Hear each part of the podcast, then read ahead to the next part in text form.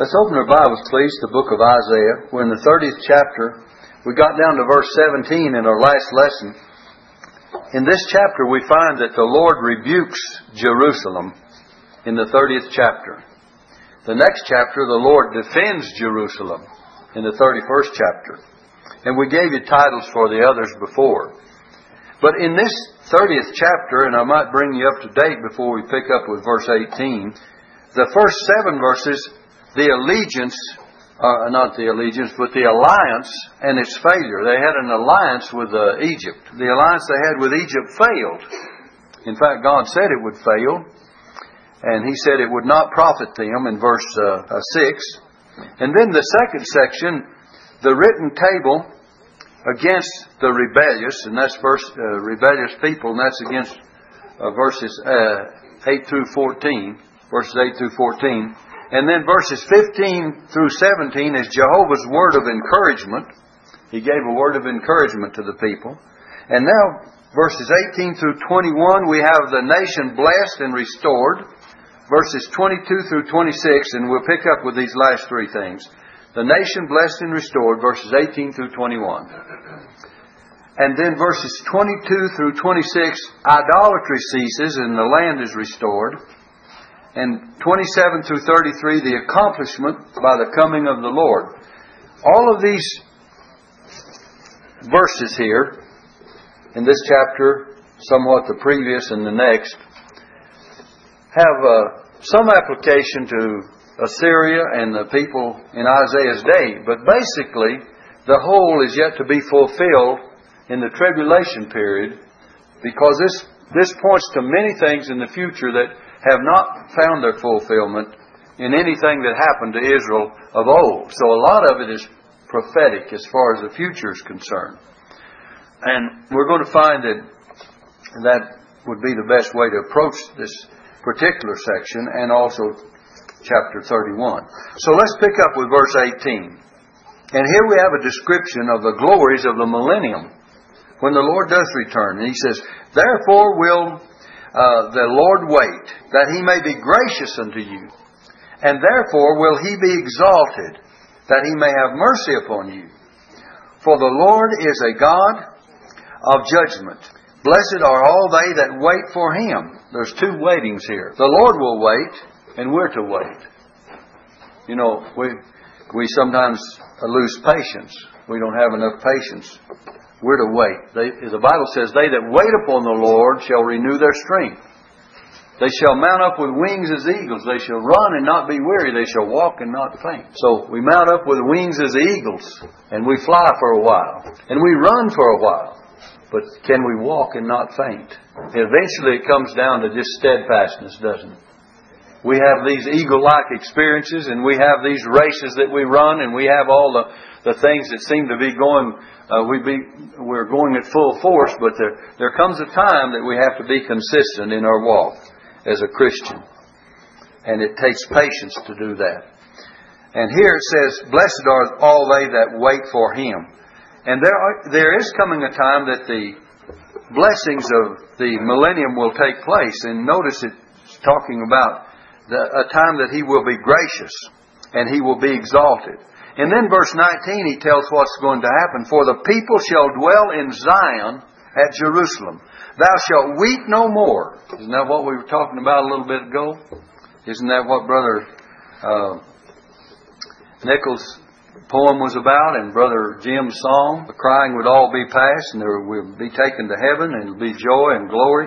I was thinking as Brother Jim was singing of Revelation chapter 21, uh, if you don't mind turning over there, the 21st chapter of Revelation, and I want to read a verse for you. 21 and verse 4, it says, And God shall wipe away all tears from their eyes, and there shall be no more death, neither sorrow nor crying, neither shall there be any more pain, for the former things are passed away. So there's going to come a time that these tears of sorrow and weeping and heartache will all be in the past. That's a time in the future. And uh, back in the text in Isaiah, I want you to hold your place where we're studying. In the 19th verse, the people shall dwell in Zion at Jerusalem. Thou shalt, they, thou shalt weep no more. He will be very gracious unto thee at the voice of thy cry. That means be constant in prayer. And there's more comfort as well as holiness that is produced by being constant in prayer. At the voice of thy cry, when he shall hear it, he will answer thee. Isn't that a wonderful promise? God says He's going to hear it and He's going to answer. You know, if that's a time, the hope of this passage of Scripture fully realized when Christ returns, how much more is it now applicable to you and I to be instant in prayer and constant in prayer? He will be very gracious unto thee at the voice of thy cry. We look for God's grace and God's mercy, but do we have that voice of cry? Do we have, have that voice of prayer? Do we, are we constant in prayer? And we should be. Paul says, pray without ceasing. And we should have a prayer on our heart. We can't be on our knees all the while and pray, or in some posture other than that, or standing and praying, or sitting and praying. And by the way, the posture is not uh, uh, the important thing. Uh, Brother Nichols read a poem about the best prayer a fellow ever prayed. He was standing on top of his head down in a well. And so he said he did his best praying in that position. And sometimes when you're in that uh, pit of despair and not having no hope, it doesn't make any difference in what position you're in. Just pray. Paul, uh, Jesus was having uh, Peter to walk to him on the water, and Peter began to sink, and he had, didn't have time to assume a proper position or posture for prayer. He just said, "Lord, save me," and immediately it happened. But when we cry, the voice of thy cry, when he shall hear it, he will answer thee. Look at verse 20. And though the Lord give you the bread of adversity and the water of affliction, you shall, yet shall not thy teachers be removed into a corner any more, but thine eyes shall see thy teachers. You know, God is going to be the teacher during the millennium. A famine of bread is not so great a judgment as a famine of the Word of God. Though the Lord give you the bread of adversity and the water of affliction. The bread of adversity and the water of affliction. If this applies to natural things in our life, that's bad enough. But what would you think if God withheld the spiritual blessings from your life? The spiritual water, the living water, and the bread of life. And the Bible says that man shall not live by bread alone, but by every word which proceedeth out of the mouth of God. And Job of old says, I have esteemed the words of his mouth more than my necessary food. Do we count it more than our necessary food? I'm afraid many of us count our food for the body as our most necessary food. But it really is not.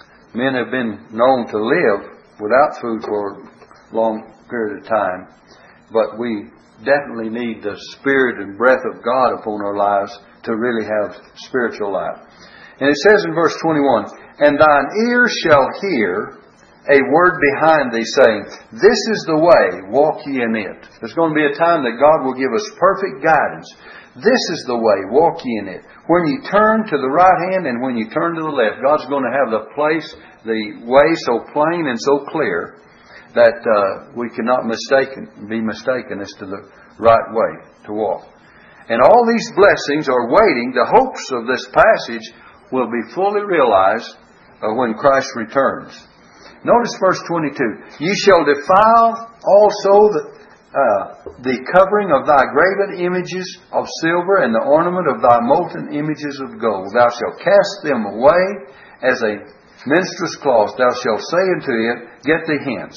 In other words, you cast your idols away from you. In one scripture it says, to the moles and to the bats. You'll get rid of all the idols, whatever they may be, and you'll begin to depend upon God instead of the, the idols that uh, you trusted in. And certainly so in the days of the tribulation period.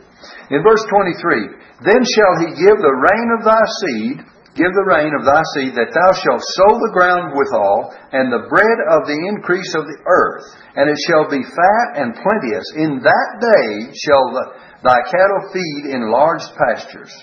There's going to be an abundant harvest during the, the millennium. When the Lord comes back in, from heaven in power and great glory, and you find it in the 19th chapter of the book of Revelation, then in the 20th chapter, during that thousand years reign of peace and righteousness, as the Bible promises, there's going to be fruitfulness and prosperity, and abundant harvest. And God will bless us in a tremendous way. Verse 24 says, The oxen likewise and the young asses that ear, ear the ground shall eat clean provender, uh, which hath been winnowed with the shovel and with the fan. And there shall be upon every high mountain, upon every high hill, rivers and streams of waters in the day of the great slaughter when the towers fall. In other words, God is going to bless His people, but He's going to judge in the battle of Armageddon. This great slaughter refers to Armageddon, when the Lord will come and judge the wicked nations round about, when the tower shall fall. In verse 26, moreover, the light of the moon shall be as the light of the sun. Well, it isn't now, is it? But there will be a day that the light of the moon shall be as the light of the sun, and the light of the sun shall be sevenfold, as the light of seven days, in the day that the Lord bindeth up the breach of his people, and healeth the stroke uh, of their wound. The Lord is going to heal his people and bind up the wounds. Uh, this may also refer to light that is uh, knowledge that will be increased during that period of time.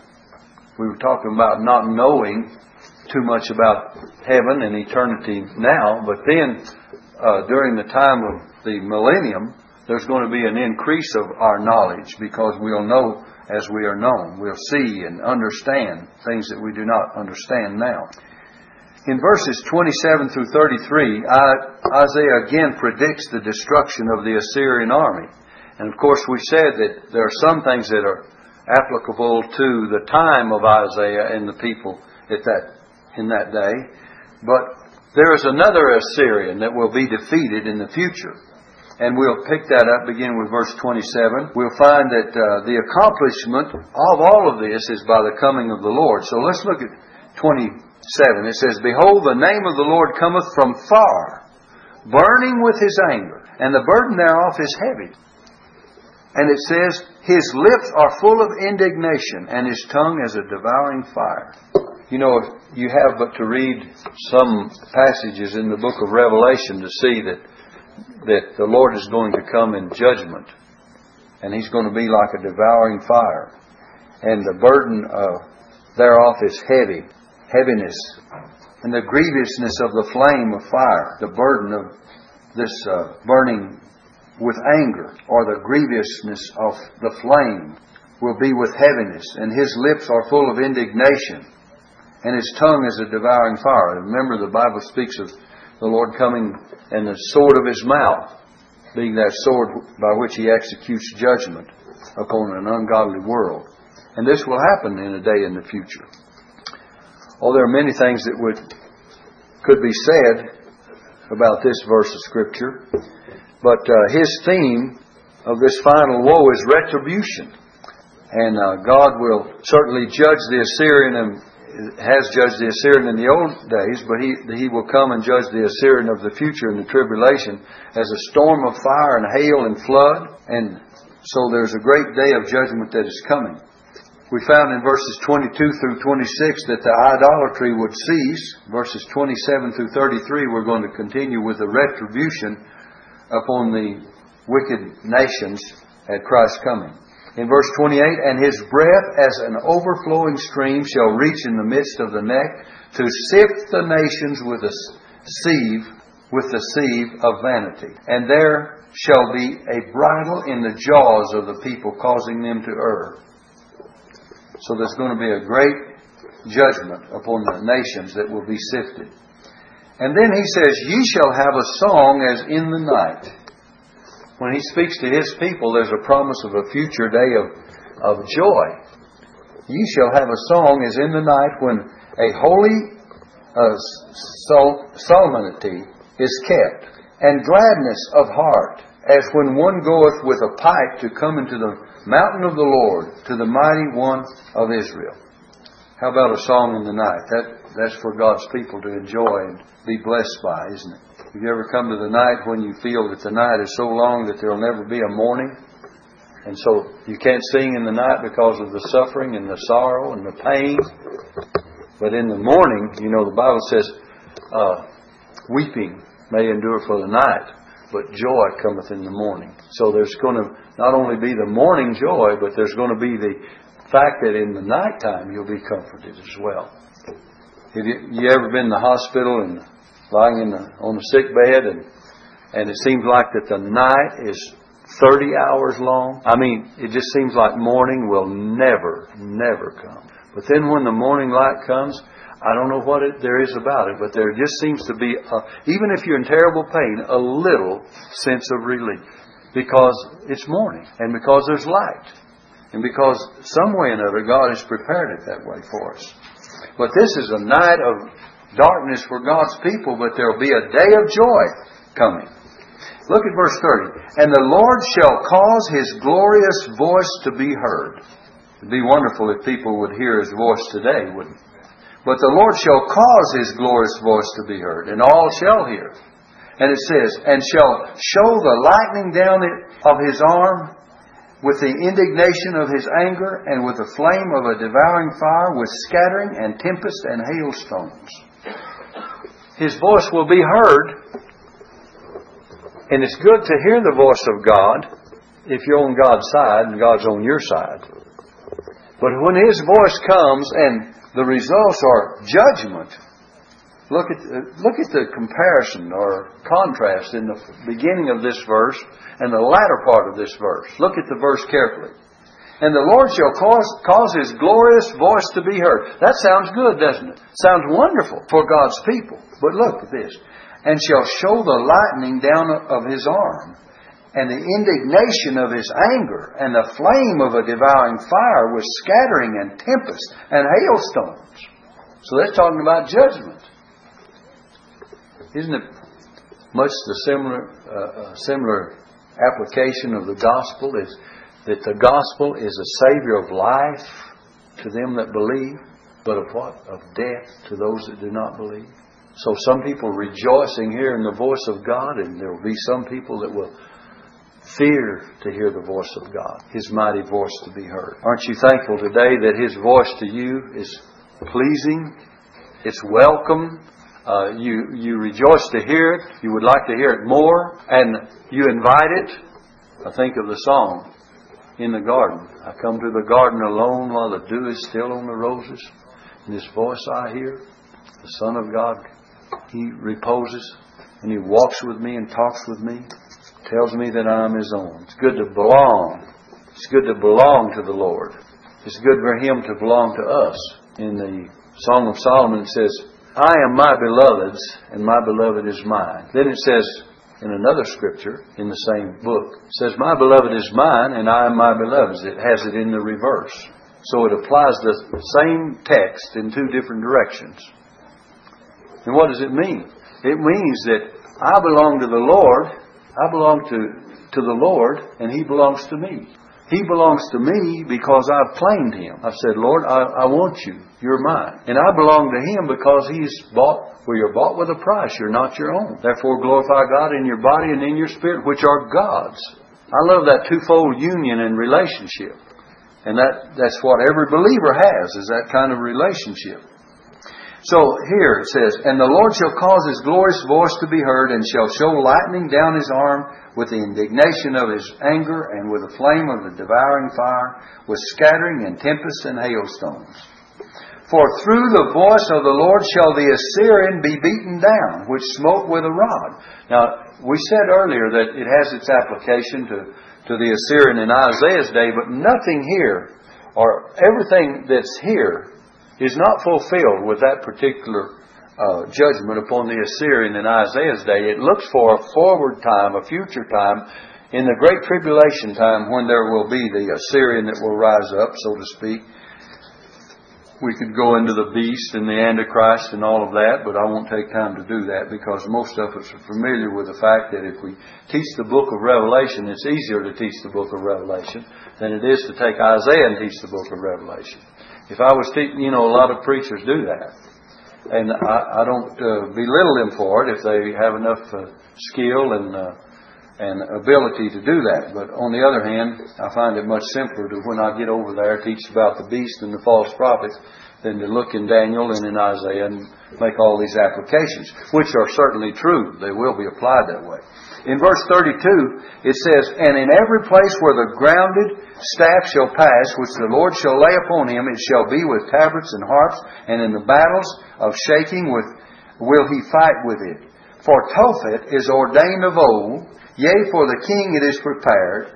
He hath made it deep and large, the pile thereof is fire and much wood. The breath of the Lord, like a stream of brimstone, doth kindle it.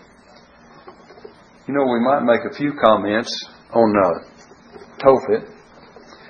Just as Sheol was prepared for the king of Babylon, and that's in Isaiah 14, verse 9, back earlier we studied that Sheol, is prepared for the king of Babylon, so Topheth was prepared for the king of Assyria. And it was a site outside of Jerusalem where the worshippers of Molech sacrificed their children. You can have references in the Kings and in Jeremiah that show uh, that this is true. And it was defiled by Josiah in 2 Kings 23, verse 10, and turned into a garbage dump. And the name Gehenna, which comes from G E B E N H I N N O M, meaning the valley of the son of Hinnom, that which was the location of Tophet, the Gehenna is the New Testament word for hell. And the funeral pyre of the great Assyrian king would be the garbage dump. How humiliating that would be. And so it does has, have its application to the king uh, that was of Assyria in those days. But I'd like for us to pick up with chapter 31. The Lord defends Jerusalem. Chapter 31 it only has nine verses, and I believe we'll have time to cover these nine verses. There's a lot of things that need to be said about this 31st chapter.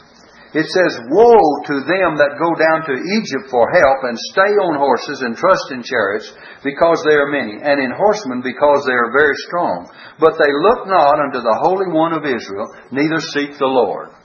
Here you have people looking to everything else and everyone else other than God. And it is God, not Egypt, that will defend His people. This is a chapter on the Lord defending Jerusalem. And who's going to defend his people? Not the world, not Egypt. The Egyptian alliance is condemned again in this chapter. We already said in the 30th chapter that the alliance and its failure you found in verses 1 through 7 in the 30th chapter, the alliance with Egypt. And here it's condemned again because men are, we're not to look to the world. Egypt is a picture or a type of the world. And we're not to look to the world for our protection and for our defense. Many times you and I as Christians look other places for our defense. We look to man. We look to this one or that one. We look to big names. We look to big money. We look to all kinds of things. But that's not the way to do it. Look to the Lord and He'll provide the needs. We just gave you the testimony this morning of our church. The church, I believe it's a wonderful testimony for this church to have a 12 year loan for the new property we bought out here, facing the Muscalera Trail, the main road here, a 12 year loan and pay it off in 10 months. That's a pretty good testimony for the people of this church. I mean, somebody loves the Lord.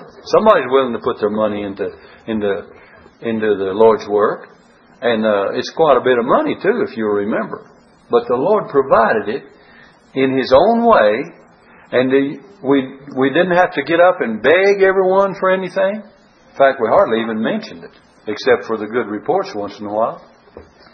And God is able to provide, but when we look to other things, man places his confidence in many things. Sometimes we place our confidence in men. Sometimes we place our confidence in our carnal reasoning. We just reason it out with our little carnal mind and say, well, we got this all figured out. Our, our worldly wisdom. You know, we have worldly wisdom. We have wisdom from God. That's the kind we need to use. But if we have worldly wisdom, the Bible says the world by wisdom knew not God. And therefore it says it pleased God by the foolishness of preaching to save them that believe. And that's exactly what we need to do is do the preaching. And then we use our uh, worldly wisdom. Sometimes we use our own uh, schemes. We say, I've got this, you know, I've got a scheme, a plan. We use our own plans I've got it all planned out. the best laid plans of mice and men, huh? What happens? They don't work out. But God's plans work. God has a purpose from the beginning. You know, God had a purpose before the foundation of the world for our salvation, which He purposed in Christ before the foundation of the world, the Bible says. God had a purpose for His only begotten Son. It says, Him being delivered by the determinate counsel and foreknowledge of God, ye have taken, and with wicked hands, by wicked hands have crucified and slain. Jesus said, I lay down my life for my sheep. He says, No man taketh it from me. I lay it down of myself. He says, Father, mine hour is come that I should depart out of this world. And he knew when his hour was come. Until that hour was come, nothing would happen. See, God has a plan. He had a plan for our salvation. He had a plan for this church. He worked out that plan in due time. He still has a plan, and He still has a perfect purpose for its existence. We need not to lose sight of the fact that God has a purpose for our existence. If there was not a purpose for our existence, we'd just shut the doors and lock up and go home, wouldn't we? But there is a plan, there is a purpose, and God is going to carry on His work when all of us are dead and gone. And that's why Brother Randy is speaking of these young people. We want them to grow up with the, with the ability to carry on after we're gone. Because we're not going to, going to be here forever. My wife and I were looking at some pictures in the office this morning. We pointed out one, two, three, four, five, maybe eight or ten people that their pictures are back there in the office that are already gone to be with the Lord. Many of them you know, some of them you don't. But God has a way of doing, and we don't have to think we have it all figured out. We trust in our own knowledge. We trust in our own ways. We seek help from all directions but God. It says, Woe to them that go down to Egypt for help. God, God's given a warning. We're not to go to the world for our help. And stay on horses. You know, they were told not to multiply to themselves horses because this was symbolical of their war power and their strength and their, their, their uh, ability to win battles. And it says, Woe to them that go down to Egypt for help and stay on horses. The word doesn't mean stay on them like if you're not going to get thrown off, but stay or trust in them. Stay on horses. Some of us can't stay on horses anyway, can we? Especially if they're kind of wild. But anyway, you know, I had a lady one time was worried in first church I pastored. She's worried in, about when the Lord comes, He's coming on a white stallion, Revelation chapter 19, and the armies of heaven, they're all coming on horses. Clothing, they're going to, we're going to be clothed in white linen symbolic of the righteousness of the saints. She says, But I can't ride. The Lord's going to teach us all how to do better. We'll come back. Don't worry about it. You just get a hold of those reins and He'll say, see that you stay on. And coming back, and of course it's symbolical language. We don't know the literal aspect of it, but the Lord is coming like a great conqueror on a white stallion. And the armies of heaven, and it's symbolized there by the saints of God, the children of God, are going to come with him. And he's going to wage war against the wicked nations of this world, and that's when that battle is going to take place we've been speaking of. And we're going to see him win the victory. We're just coming along for, to accompany him. But here it says, uh, Woe to them that go down to Egypt for help and stay on horses and trust in chariots because they are many and in horsemen because they are very strong. Now, but they look, here's the turning point, but they look not unto the Holy One of Israel, neither seek the Lord. So I would say for you and I to make a personal application of this, not only is the Lord uh, saying this to warn Israel and of the future, but you and I need to make a practical application of this that we need to do our trusting in God more than in man, not in man. Now we have Christian brothers and sisters that we depend upon for certain things. We we encourage them to do their work. They encourage us to do our work. And when we work together, we need each other's work and service. But God is the one that sees to it that all this is brought together, and He keeps the church in one heart, in one accord, in one mind, in one spirit. And when we're all together in something that goes on in the church, well, eh, God will bless it. That's the way He wants it. They were all with one accord and one heart in prayer.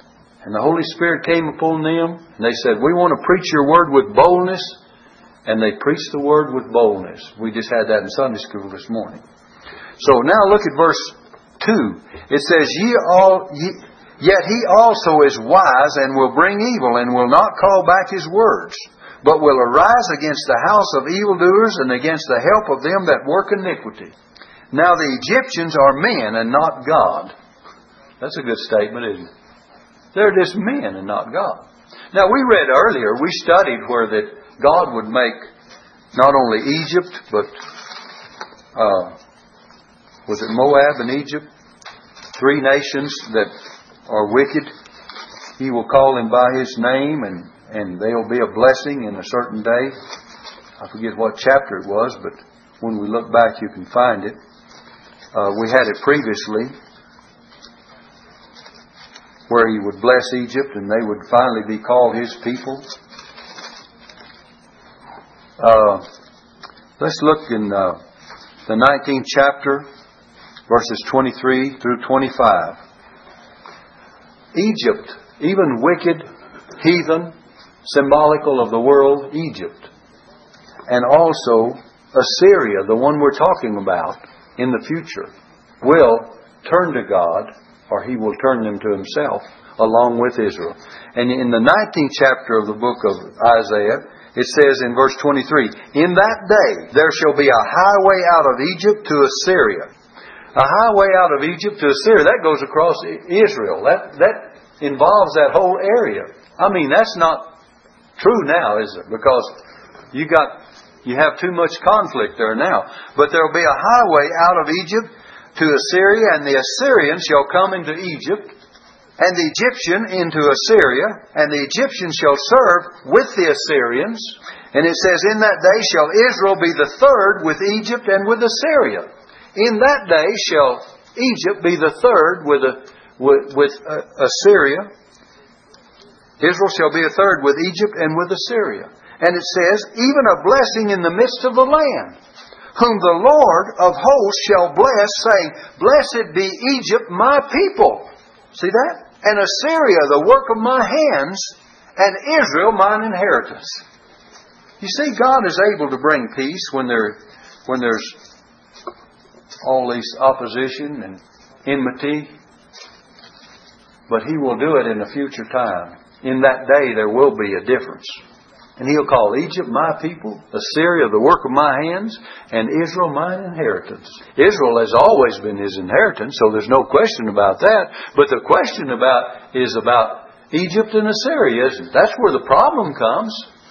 But God says He's going to work that problem out. You see, He's good at working out problems, isn't He? And He uh, Jesus died to save all the world, regardless of nationality, regardless of people. And He will be able to turn some to Him. Let's turn back in Isaiah chapter 31, and we're down to verse 3. Now the Egyptians are men and not God, and their horses flesh and not spirit. When the Lord shall stretch out His hand, both he that helpeth shall fall, and he that hopeth shall fall down, that is hoping shall fall down, and they all shall fail together. For thus hath the Lord spoken unto me, like as a lion and the young lion roaring on his prey, when the multitude of the shepherds is called forth against him, he will not be afraid of their voice, nor abase himself for the noise of them. So shall the Lord of hosts come down to fight for Mount Zion and for the hill thereof. He's going to come down and fight. And he's going to defend Here's a wonderful verse. I'm not sure that we have the full meaning of it as we should, but look at this. As birds flying, now first he was seen as a lion in verse 4. That's with strength. But what about birds flying? As birds flying, so will the Lord of hosts defend Jerusalem. Defending also, he will deliver it, and passing over, he will preserve it. Hovering over. Birds hovering over. And we see the lion in its uh, viciousness and in his strength. In his strength, that was the fourth verse. He's going to come as a lion. And then what's going to happen? The Lord has spoken to me like as a lion, and the young lion roaring on his prey. now look, but in verse 5, as birds flying, here's the tenderness. And so will the Lord of hosts defend Jerusalem. How are birds flying going to defend Jerusalem? It says, defending also will he deliver it, and passing over, hovering over, he will preserve it. You know, we sing a wonderful song. When I see the blood, I will pass over you. We go back to the book of Exodus and we study the Passover lamb. And the Lord said, The blood shall be to you for a token upon the houses where you are. And when I see the blood, I will pass over you, and the plague shall not be upon you to destroy you when I smite the land of Egypt.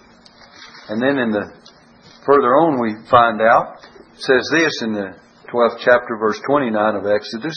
And it came to pass that at midnight the Lord smote all the firstborn in the land of Egypt, from the firstborn of Pharaoh that sat upon the throne unto the firstborn of the captive that was in the dungeon and all the firstborn of the cattle. But in verse 27, it says, That ye shall say, and he's telling the children of Israel what to say about this night that is long to be remembered. He says, That ye shall say, It is the sacrifice of the Lord's Passover. Listen, who passed over, get these words, who passed over the houses, passed over the houses of the children of Israel in Egypt when he smote the Egyptians. What did he do? As birds fly, he hovered over, passed over. We usually think of the thought of pass over to mean that he just went on by and that God went on by and did not destroy the firstborn of that house. That's usually the implication. When I see the blood, I will pass over you. But there's a stronger implication in that word. And it's the same word here in Isaiah as birds flying, so will the Lord of hosts defend Jerusalem. Defending also, he will deliver it, and passing over, mean hovering over, he will preserve it. Hovering over, so that the Lord actually hovered over and he protected every individual house of those uh, Israelites so that this death angel could not bother, could not harm, could not hurt. So hovering over, he defended the firstborn in those houses. It's not merely that he passed by, but he hovered over in defense of those of the firstborn. And if you don't study both these passages of Scripture, and both of them are related because it has the same word. The same word is used here. Passing over, he will preserve it. Have you ever thought of that? Think of that for a moment. Here's the death angel coming. And you'd say, well, when I see the blood, I will pass over you. When I see the blood, I'll hover over you and I won't let that death angel come in the door. I'm just like a, a mother hen hovering over her chickens and I'm going to take care of you and protect you and nothing's going to happen because I'm hovering over you. And the death angel can't enter in the door. So anyway, let's go on down. Verse 6 says, Turn ye unto him from whom the children of Israel have deeply revolted. For in that day every man shall cast away his idols of silver and his idols of gold, which your own hands have made unto you for sin. I'll tell you, we'll get rid of all the unnecessary things, and they will in the future and in the tribulation period at the day the Lord comes. People are not going to hang on to those idols anymore because they know they're not going to do them any good. It'll be a time to cast them away, won't it? It would be well if we'd cast away the idols today that we depend upon too much. You say, well, I don't have any idols, preacher. Well, we have idols. We put other things in the place of the Lord. Uh, Paul says, look, he says covetousness is idolatry. Covetousness is idolatry. Some things that we don't even think about are idols, aren't they? So you say, I'm not guilty. I don't have any stone images or gold images or silver images, or I do not worship idols made with hands. Yes, but we can still be idol worshippers and not have any of those things around. If we worship and idolize other things in our lives, then we should not do that. We should worship the Lord in Him first. And put away, cast away the idols of silver, the idols of gold. And it says, which your own hands have made unto you for sin. We'll give you these two verses and then we'll close. Then shall the Assyrian fall with a sword, not of a mighty man, and the sword not of a mean man shall devour him, but he shall flee from the sword, and his young men shall be discomfited. And he shall pass over his stronghold for fear, and his princes shall be afraid of the ensign, saith the Lord, whose fire is in Zion, and his furnace in Jerusalem. So the Lord Himself is going to bring the victory, isn't He? Well, we thank you for your patience and your kind attention.